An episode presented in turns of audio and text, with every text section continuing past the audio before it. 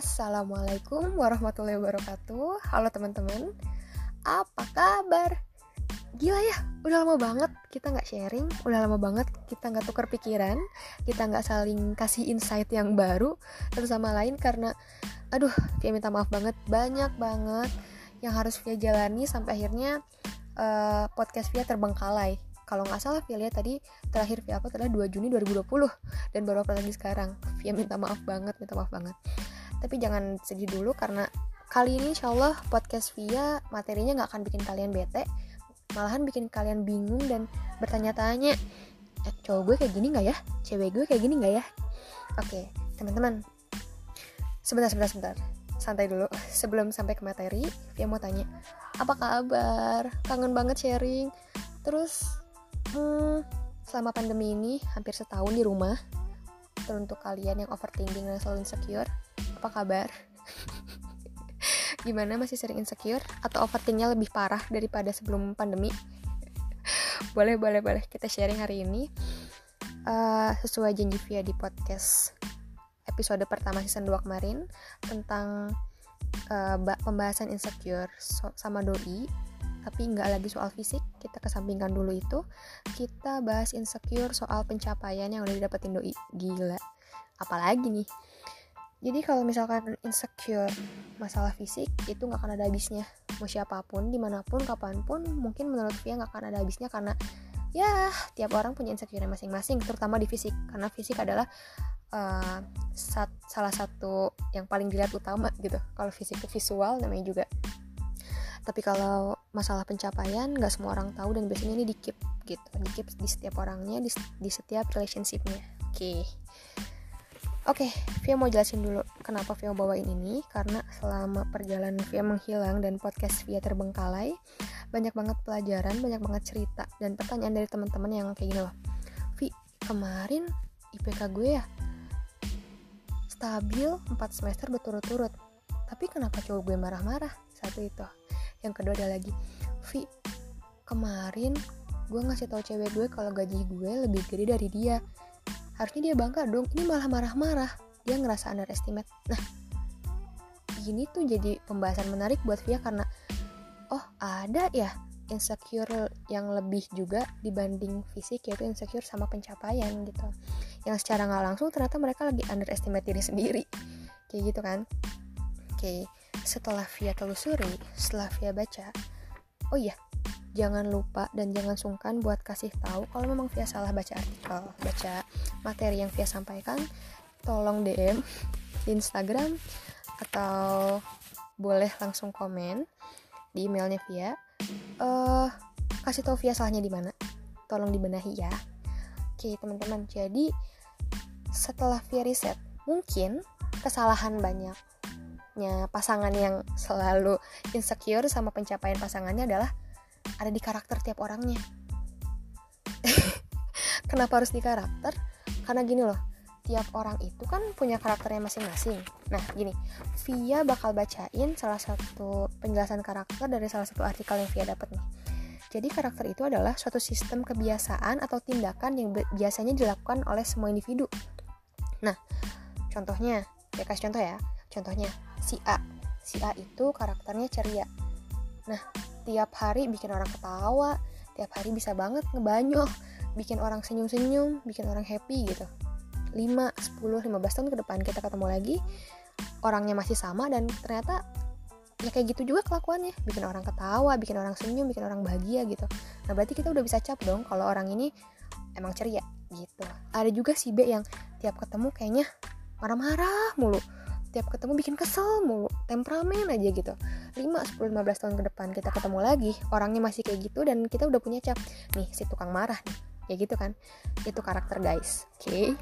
jadi gini. Banyak orang yang tidak mengenali karakternya sendiri. Serius deh. Gini gini.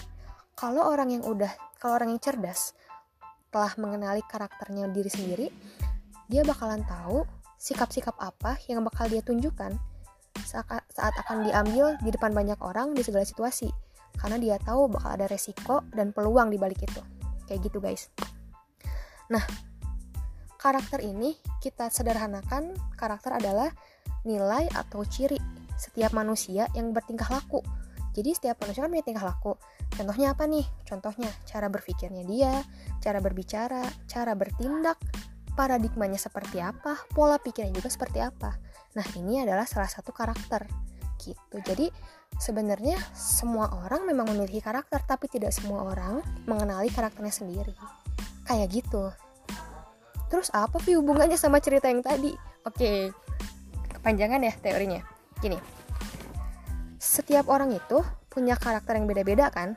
Nih orang yang udah paham orang yang udah kenal sama karakternya sendiri dia bakal tahu loh kapan di mana dan pada siapa dia akan menunjukkan karakter asli aslinya kenapa balik lagi karena dia udah tahu peluang dan resiko apa yang akan dia dapat setelah dia menunjukkan ini loh karakter asli gue gitu Contohnya apa? Nih, contohnya adalah misal ya, dalam satu keadaan Via sama Doi nih, misal, misal lagi dalam situasi belajar atau kerja atau diskusi diskusi bareng-bareng deh nih.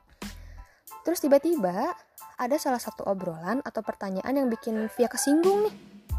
Di sini sifat Via misalkan temperamen.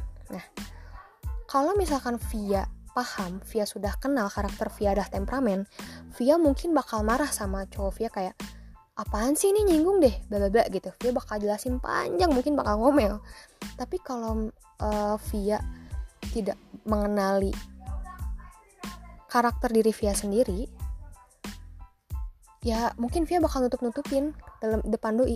Kayak kesinggung ya udah sosok baik lagi gitu. Emang ini baik buat psikis sama sekali tidak. Terus marah-marah yang tadi juga baik bukan buat psikis nggak juga. Contoh lagi.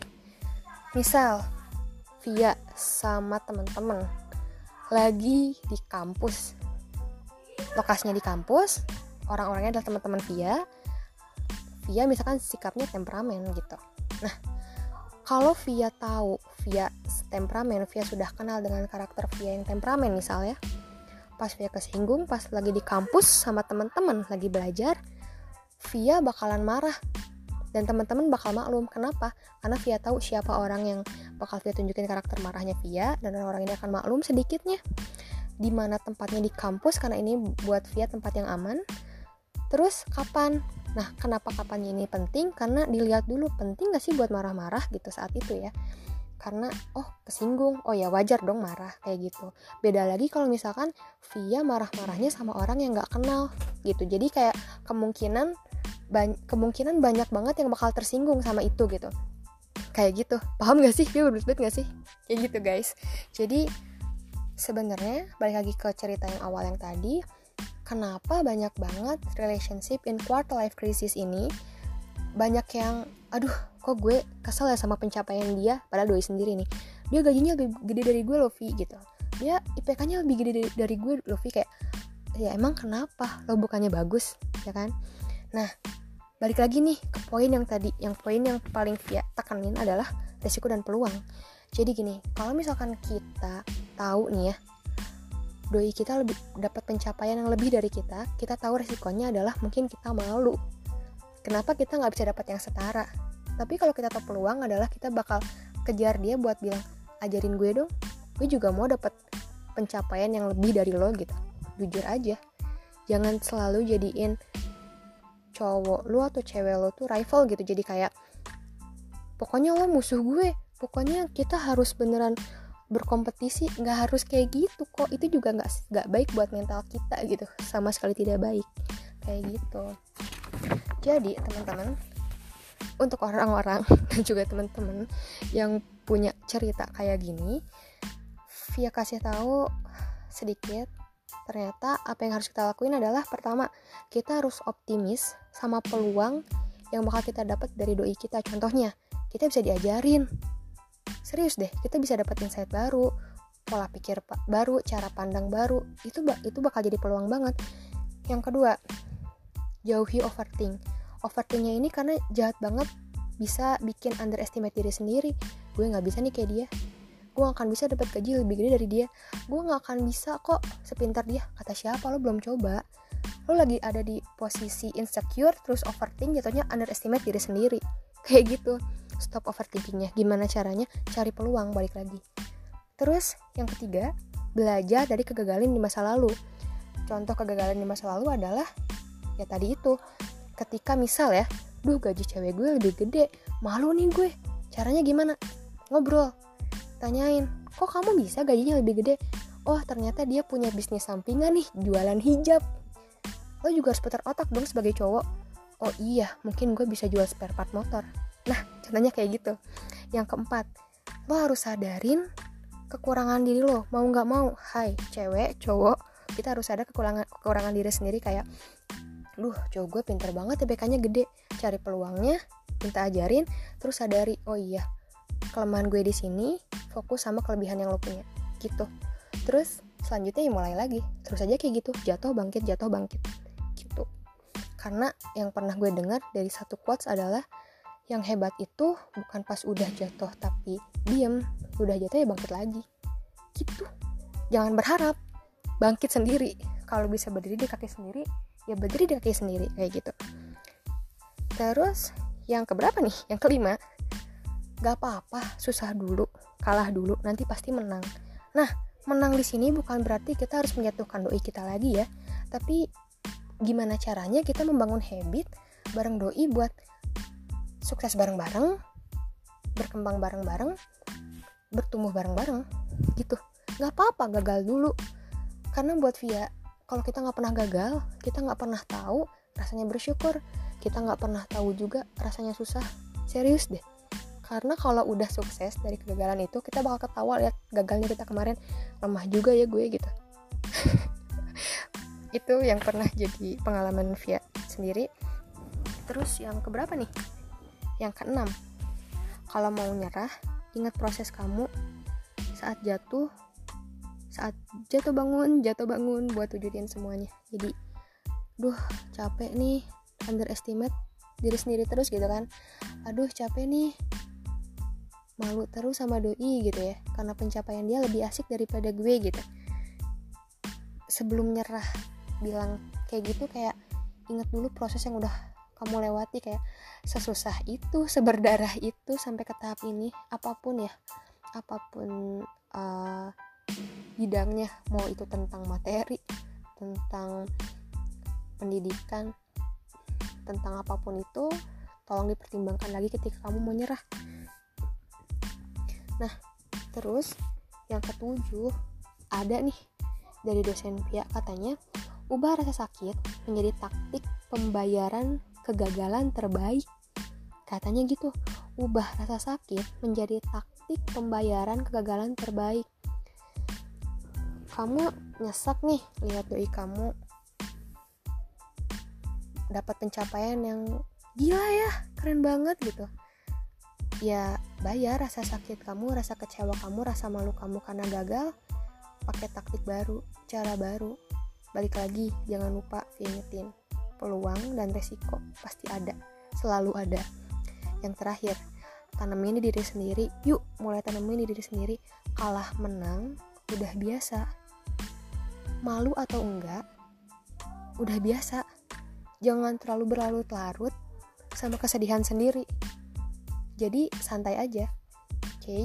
nih terus juga Via dapat satu quotes dari buku yang selalu Via baca mungkin ini bisa bikin kalian jadi up lagi aduh dibuka dulu di halamannya nih kata si Billie Jean King katanya gini Sifat khusus seorang juara adalah kemampuan untuk menang ketika segalanya tidak berjalan baik, ketika Anda tidak bermain dengan baik dan emosi Anda sedang kacau. Inilah cara dia belajar memahami arti menjadi seorang pemenang. Nah, yang saya bisa tangkap di sini, jangan capek. Ini jangan capek, kita jatuh, bangkit lagi. Kita ngerasa tersaingi sama doi sendiri, ya dirubah pola pikirnya jangan mau ngejatuhin balik tapi gimana caranya kita bisa berkembang bareng-bareng bertumbuh bareng-bareng gitu. Panjang banget. Satu pembahasan panjang banget. Gila-gila sampai sini semoga kalian paham. Via gak lagi-lagi menghilang lama-lama insya Allah. Jangan lupa kalau memang via salah dalam menyampaikan materi ataupun apa pun itu jangan lupa buat DM via ganti username IG ternyata teman-teman. Karena insecure ya jujur aja nih karena insecure. Namanya at Viupia V I Y U P I Y A Viupia. Ya di situ kalian boleh DM atau nanti via cantumin di sini email via kalian boleh email tolong koreksi kalau memang via salah. Dan kalian juga boleh kok request next kita mau bahas materi apa sih yang bikin asik tentang insecure juga? Atau udah jangan insecure lagi boleh. Untuk next podcast insya Allah via tidak janji via usahakan akan mengundang salah satu pembicara yang udah sering banget nih orang ini mundar mandir di podcast podcastnya orang. Dan buatku orang ini asik banget ngasih insight yang tentang gimana caranya kita nggak insecure sama diri sendiri sama orang lain apalagi tentang fisik dan juga pencapaian yang kita dapat gitu. Oke teman-teman makasih banyak udah dengerin podcast via lagi. Setelah sekian lama kita tidak berbincang tidak berbagi insight dan informasi terima kasih banyak.